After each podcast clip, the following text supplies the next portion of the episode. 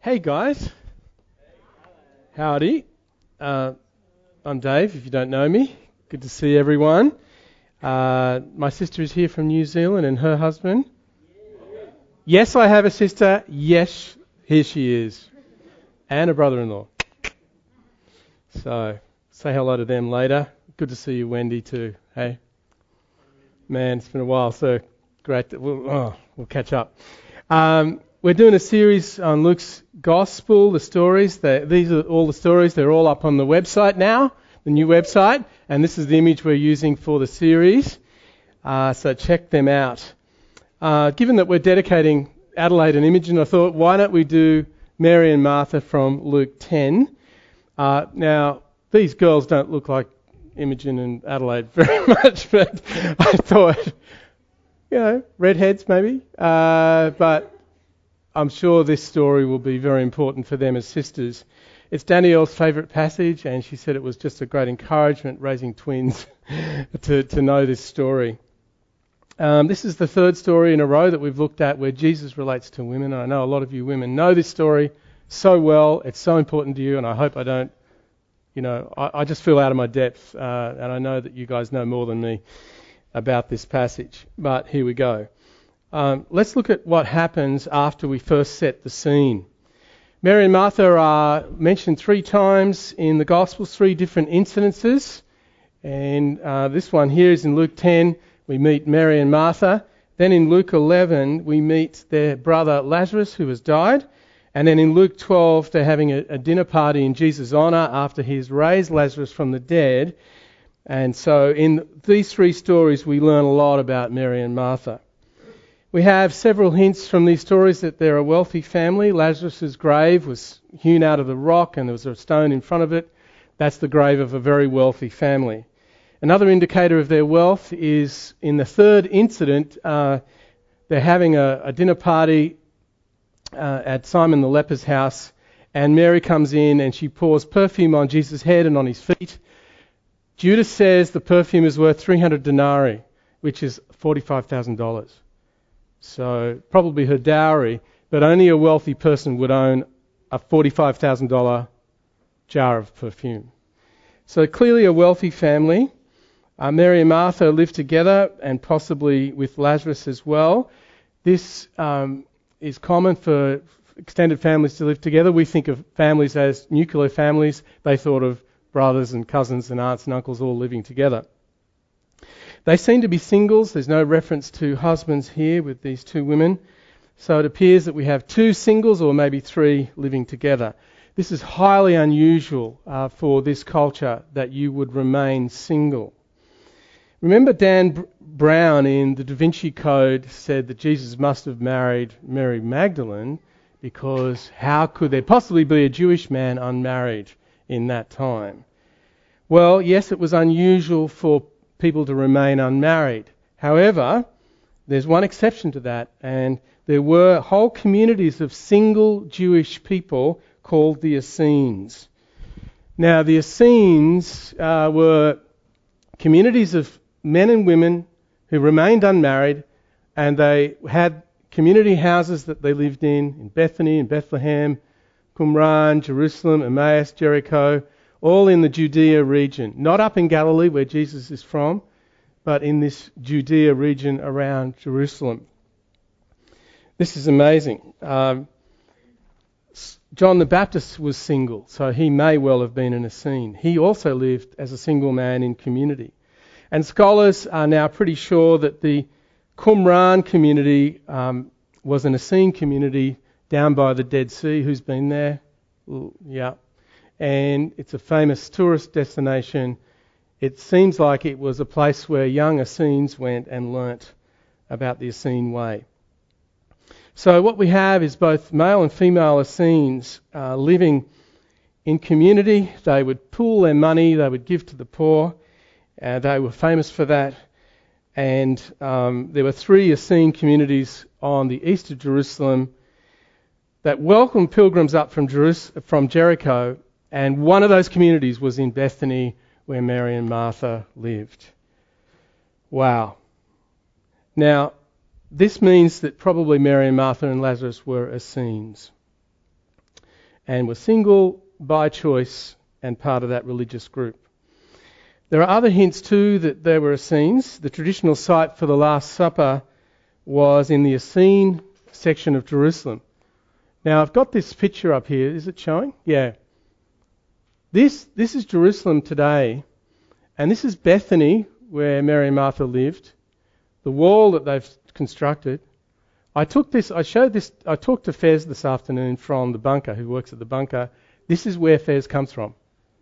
This is where his mother is, lives, and he said when he visits there, they let him go through the wall because he's an Australian citizen, but they won't let his mother through the wall. So this is Bethany. This is what we're talking about. You can see here the dome on the rock, and which was the temple area, and old Jerusalem's up here, and part of old Jerusalem was the Essene quarter where we think the Last Supper was. So all I'm saying there is that Jesus seems to have had a relationship with this community. There are similarities between the very first New Testament church and the Essene movement because they shared everything in common and gave to the poor. And the Essenes are the only community that Jesus doesn't criticize out of all the religious groups in, in that time. So the Essenes remained unmarried. And so this fits with Mary, Martha, and possibly Lazarus, three singles living together. And perhaps this is why Jesus had such an intimate relationship with them. He was also single. And so these are devout, single people seeking God that he seems to have a really close relationship with. They're all singles. And um, later they're in the home of Simon the leper. The Essenes also cared for lepers. And Mary pours that very expensive bottle of perfume on Jesus' head and feet. And Judas, who seems to be an Essene, says that should have been given to the poor. Um, so all of this is circumstantial evidence that Mary and Martha were part of the Essene community. And that just, for me, just gives me a historical base for what's happening, and I get very excited about that. Alrighty, you ready for the story? okay, so what happens between Mary, Martha, and Jesus when Martha invites Jesus to dinner in Luke 10? She invites Jesus to her home, and Jesus at this point is in his last phase of his life as he heads for his death in Jerusalem and he leaves Galilee behind and concentrates on Judea. He's a very famous man who is already incredibly famous. It's more than Bono coming to dinner or the Pope, right? so, what do you think? What do you think Martha's concern is with Jesus coming for dinner? What matters to Martha? Do you think?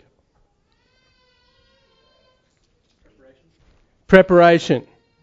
She's not getting the, the leftovers out, right? She does. She's, she, her concern is to provide a really top class meal for this visiting rabbi. And she's upset because as she prepares this meal, her sister Mary is doing nothing except sitting at Jesus' feet learning from him. Why is Mary upset? I'm going to ask you guys a lot of questions right now. Why is Mary upset? Why is Martha upset? Sorry, I'm going to do that. She's doing all the work, yeah? She's miss. You reckon she's upset because she's missing out? Maybe. Okay, I'm, I'm put put it up there. Yeah. Sorry. You would be for sure. That says something about you right there. Yeah, if Mary got up to help, then Martha would have time to sit with Jesus. Yeah. What is she thinking? Jealous, perhaps? Lazy woman? Lazy younger sister, maybe? Older sister, younger sister dynamic here, perhaps? Um, one thing that might have been upsetting her is that sitting at a rabbi's feet is a technical term meaning taking the position of a disciple. That's why Mary is, has a book with her. She is a disciple of Jesus. He is teaching her. And we know that in this time, nobody anywhere ever had women disciples. None of the rabbis took women as disciples except Jesus. And perhaps Martha is upset that her little sister is assuming the place of men and breaking the rules. And perhaps Martha's distressed by that, I don't know. But that's certainly the case, that she is taking the, the position of a disciple. So, what is Martha thinking and feeling before this little outburst where she says a whole bunch of stuff to Jesus? What's she feeling and thinking?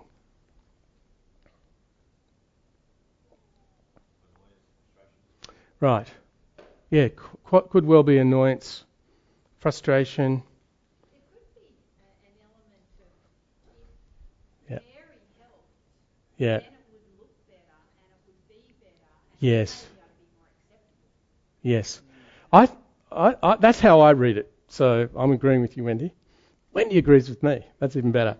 Uh, so that's how I'm reading it.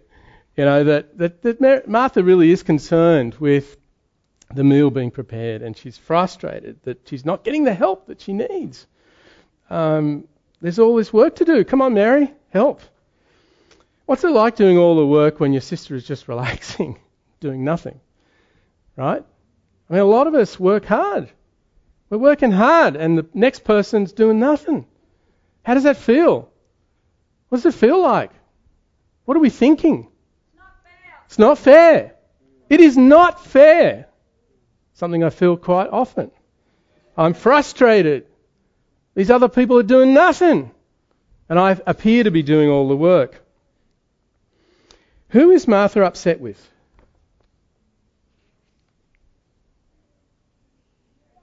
Mary and Jesus, both.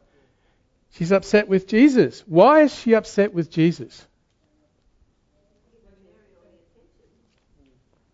So, he's giving Mary all the attention. Yeah, he's dist- he's distracting Mary from what she should be doing. He hasn't told her to go and help. What does he seem to be as a male at this point? Blind. Oblivious.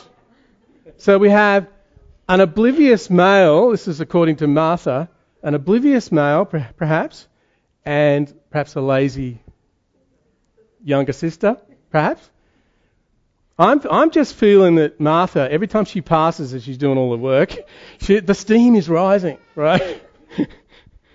What's Martha's attitude or tone where she says, Lord, don't you care that my sister has left me to do the work by myself? Tell her to help me. What's the tone?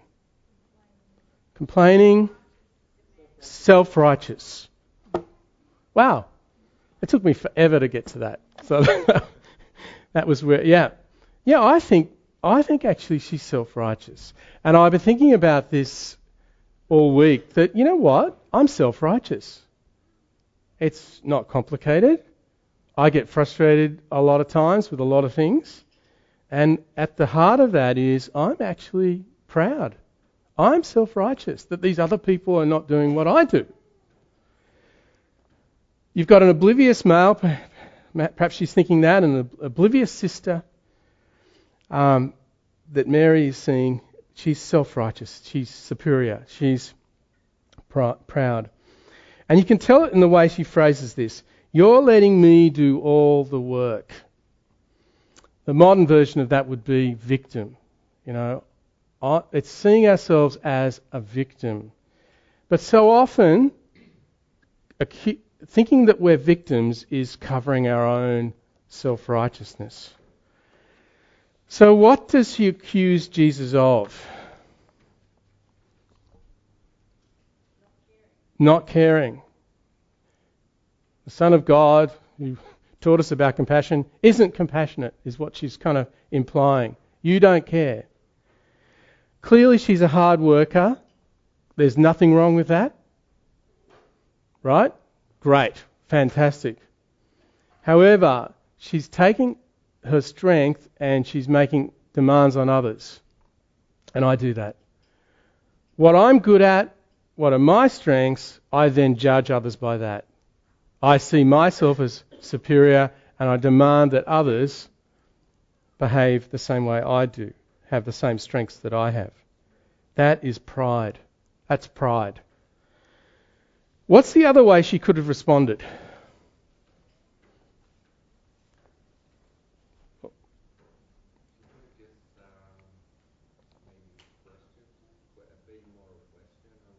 Mm,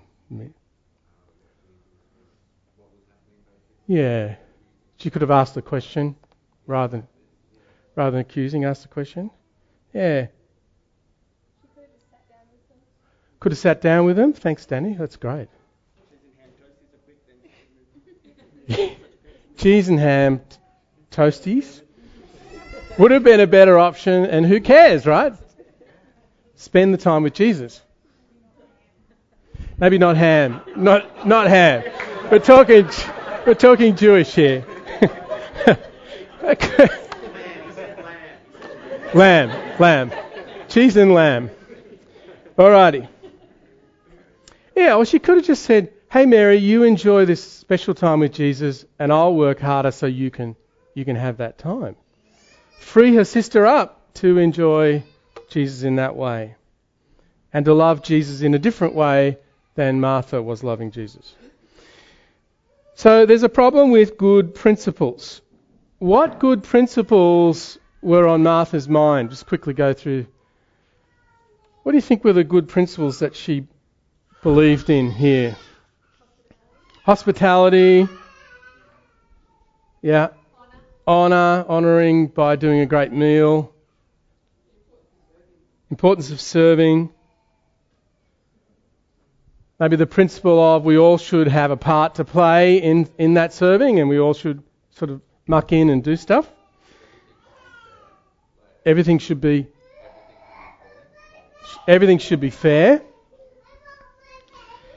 Now, here's some questions for you. What good principle did Simon the Pharisee have in a previous story we've looked at when he's disgusted that Jesus is allowing an immoral woman to touch him. Um, she's pouring perfume on his feet, wetting his feet with her tears, and wiping them with her hair. And Simon the Pharisee is disgusted by that. What do you think were his good principles? What were the good things he was believing in right then? The rules? What? Just there is there is the law. Yeah, keeping the law. So what what law? live a holy life. You know, keep away from immoral people. Purity, be pure. Stay away from people who might drag you down. What good principle did the older brother of the prodigal son have in mind when he was angry that his father threw a party to welcome the younger son home and the younger son had spent heaps of money, blew all the cash. What was the good principle that the older son believed? Honour your father and mother? Yes. Justice? The injustice of it? Not wasting, not wasting money. What good principle did the people of Jericho have in mind when uh, it's coming, when Jesus invited himself over to the house of Zacchaeus, the tax collector, and they disapproved of that. What good principle do they have in mind? Don't associate with sinners. Or don't help an oppressive government because the tax collectors were collecting money for the Romans who were oppressing the Jews. So, all I'm saying here is, man, we can have great principles. All of us, we've got great principles. Hard work, you know, mixing with the right people, you know, all should, everyone should muck in and, and help each other, serving, hospitality. There's, we've got all these great principles. So if the principles are good, what is wrong with these people? Yeah. The principles were more important than Jesus, would, would be a way to say it. Yes. Um, that there's an inherent self righteousness. And I want to say three things about self righteousness. Firstly, good principles can mask our self righteousness. Secondly, self righteousness can blind us to what's really going on. It can, blind, it can blind us. Our pride blinds us to the reality of what's going on around us. When we take a superior stance over someone, we're blinded to what's really happening. Simon the Pharisee didn't see that that immoral woman was repenting. The older brother didn't see that his younger brother was broken and repenting. Um, the people disapproving of Jesus going to the house of Zacchaeus didn't see that we're to love everyone, no matter who they are and what they do. Martha doesn't see that Mary was doing what was more important, and that was Jesus, her, her relationship with Jesus and listening to Him. She didn't see the more important thing. And her self righteousness blinded her to that. Does that make sense? And thirdly, self righteousness, well, often behind that is idolatry. Idolatry is where we love secondary things more than the most important thing, which is God. Where the secondary thing becomes the primary thing. What are the secondary things which have become the primary thing for Martha? What are they?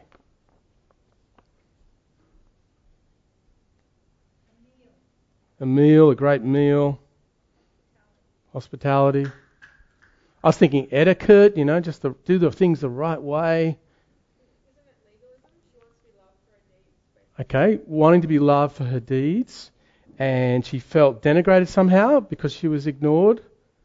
So there's some something about her her own worth as a person needing to be bolstered. That was the important thing for her, perhaps. I, I put down being organised. Try to think of things that are current for me. uh, maybe for you it's cleanliness. What, what, what other things do you see in Martha that perhaps were the secondary thing that had become the primary thing?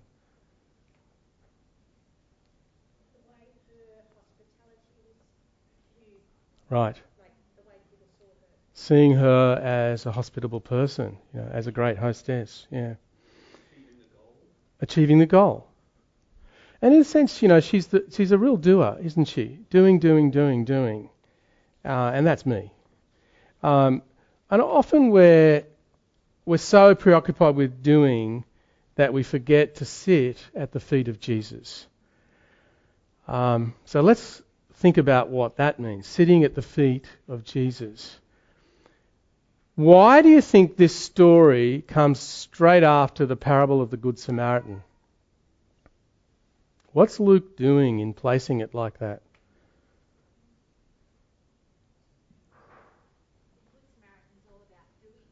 The Good Samaritan's all about doing. And Martha, you know, she's the ultimate Good Samaritan. Like she really is giving, generous, hard, you know, serving. So I think what Jesus is doing is providing balance. Yes, we're to be compassionate. Yes, we are to serve. Yes, we're to give generously. But we need to balance that against being. Not just doing, we're to balance the doing with being. Resting in grace. Uh, faith, you could call it. You know, we need to balance our acts of love with exercising faith. Faith as resting in His grace, receiving from Him, being nourished by Jesus. Uh, we need this balance, and Christian life, in some ways, is faith expressing itself through love. And so we're going to go back to faith all the time. Back to let's sit, sit at Jesus' feet and hear from Him, put our faith in Him, rest in what He's done for us to be re energized and nourished. So that's going to be the balance that we're going to have to negotiate. So we've got this incredible love pa- uh, passage, the Good Samaritan. But now we have this incredible passage about, you know what, even more important than being a Good Samaritan, of course, is resting in grace. We know Martha was in the wrong because Jesus tells us that she's wrong, and that clarifies a lot of things, which is great. Uh, but Jesus doesn't deal with her wrong behavior, he deals with her heart. And he says, Martha, Martha, you're anxious and troubled about many things, but one thing's necessary. And Mary, she's chosen the good portion. And that's not going to be taken away from her. One thing's necessary.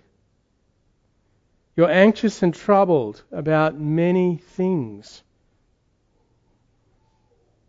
Jesus goes to Martha's heart. And so many of the things I do are driven by anxiety. Self righteousness, what's behind that? Often it's anxiety and fear. What's behind pride? More often than not, fear. Jesus goes after her anxiety.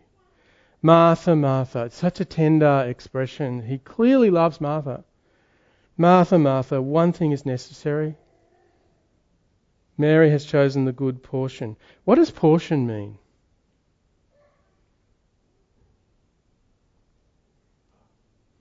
Yeah, but what is it?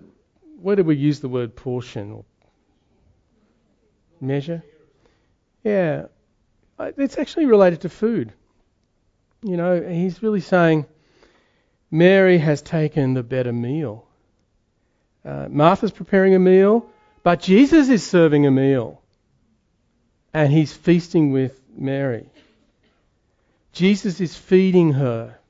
Remember, Jesus told Satan, Man shall not live by bread alone, but every word that proceeds from the mouth of God. And this is part of it. He himself as Marty keeps reminding us, is fed by his father, and now he feeds Mary. So he corrects Martha's anxiety by going to the root of her problem, and it's her need for Jesus to feast on him. The answer to our anxiety is a good meal with Jesus Christ, feeding on him, feasting on him. And that's what we've been doing with Luke's Gospel. I don't know if you noticed, just a lot of really good feasting on Jesus Christ. It's been great. And we need that. And it's my prayer for Adelaide and Imogen that that's what they're going to do in their whole life is to keep coming back to Jesus, feasting on the good meal of Jesus and what he tells us, what he's done for us. This is Rembrandt's sketch. Jesus in the middle and Mary over here with the books. I didn't have books in those days, but anyway. Um, and Jesus is looking at Martha, but look how look at how Rembrandt's done Martha. And for a while, people thought that the the sketch had been damaged by somebody, but modern technology has revealed that the smudging is actually part of the art. It's part of what Rembrandt deliberately did. And he's really saying that our lives are smudgy, they're blurred, unless we're getting the right the right focus on Jesus.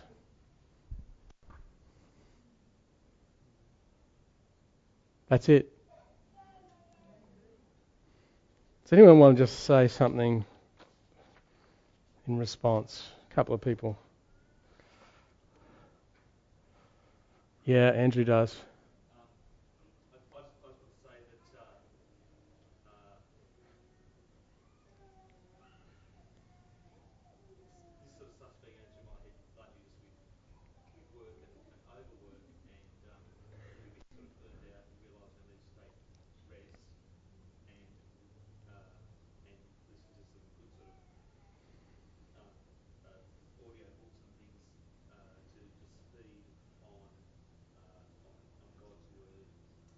And, that, and that's, that's, the, that's the thing that you're doing. That's ultimately this is about this is about where your faith is with Jesus and how much you're willing to trust Him by, by resting in Him, right? And doing doing the better thing and resting in Jesus was this frenetic activity that we, we fill our lives with. So it's you know that's that's it.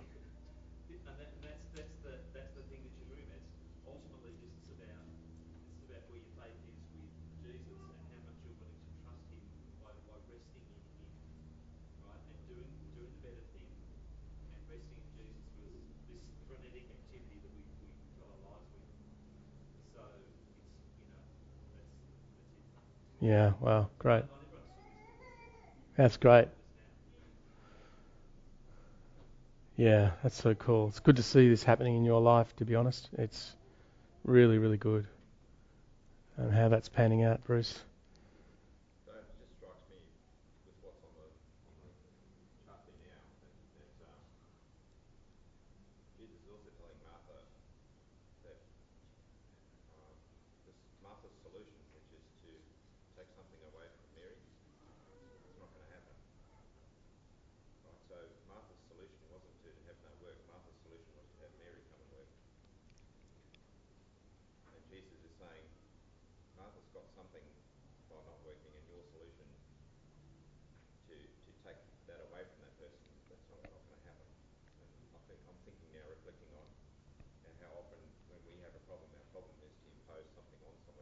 Right. So we impose our overwork on others as the as a solution. Yes, and it may not be work, it may be something associated with pride. Oh, Yeah. So Jesus is saying that's not going to happen. So the answer is He's- not to take the other person down. Yeah. The answer is not to take the other person down. Yeah, that's great.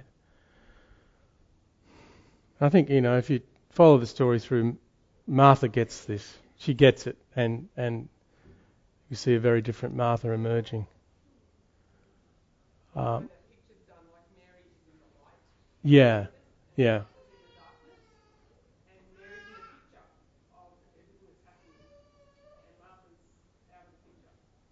yes, yeah. That's good. It's good. Anyone?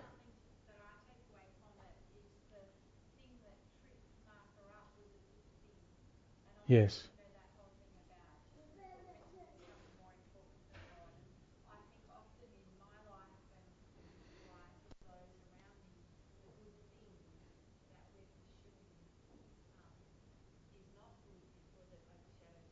Yeah. So just repeating what you said, the good thing trips us up. It is a good thing, but it overshadow it can overshadow Jesus and our receiving from Him, our resting in Him. Yeah, great stuff. I think Jennifer's. The, the secular liberalism talk that you gave Yeah. was just about how our culture does that. Like we've taken great things like Yes. equality, we've made them to God. Yeah. Um, so there's all this fallout in this world, there's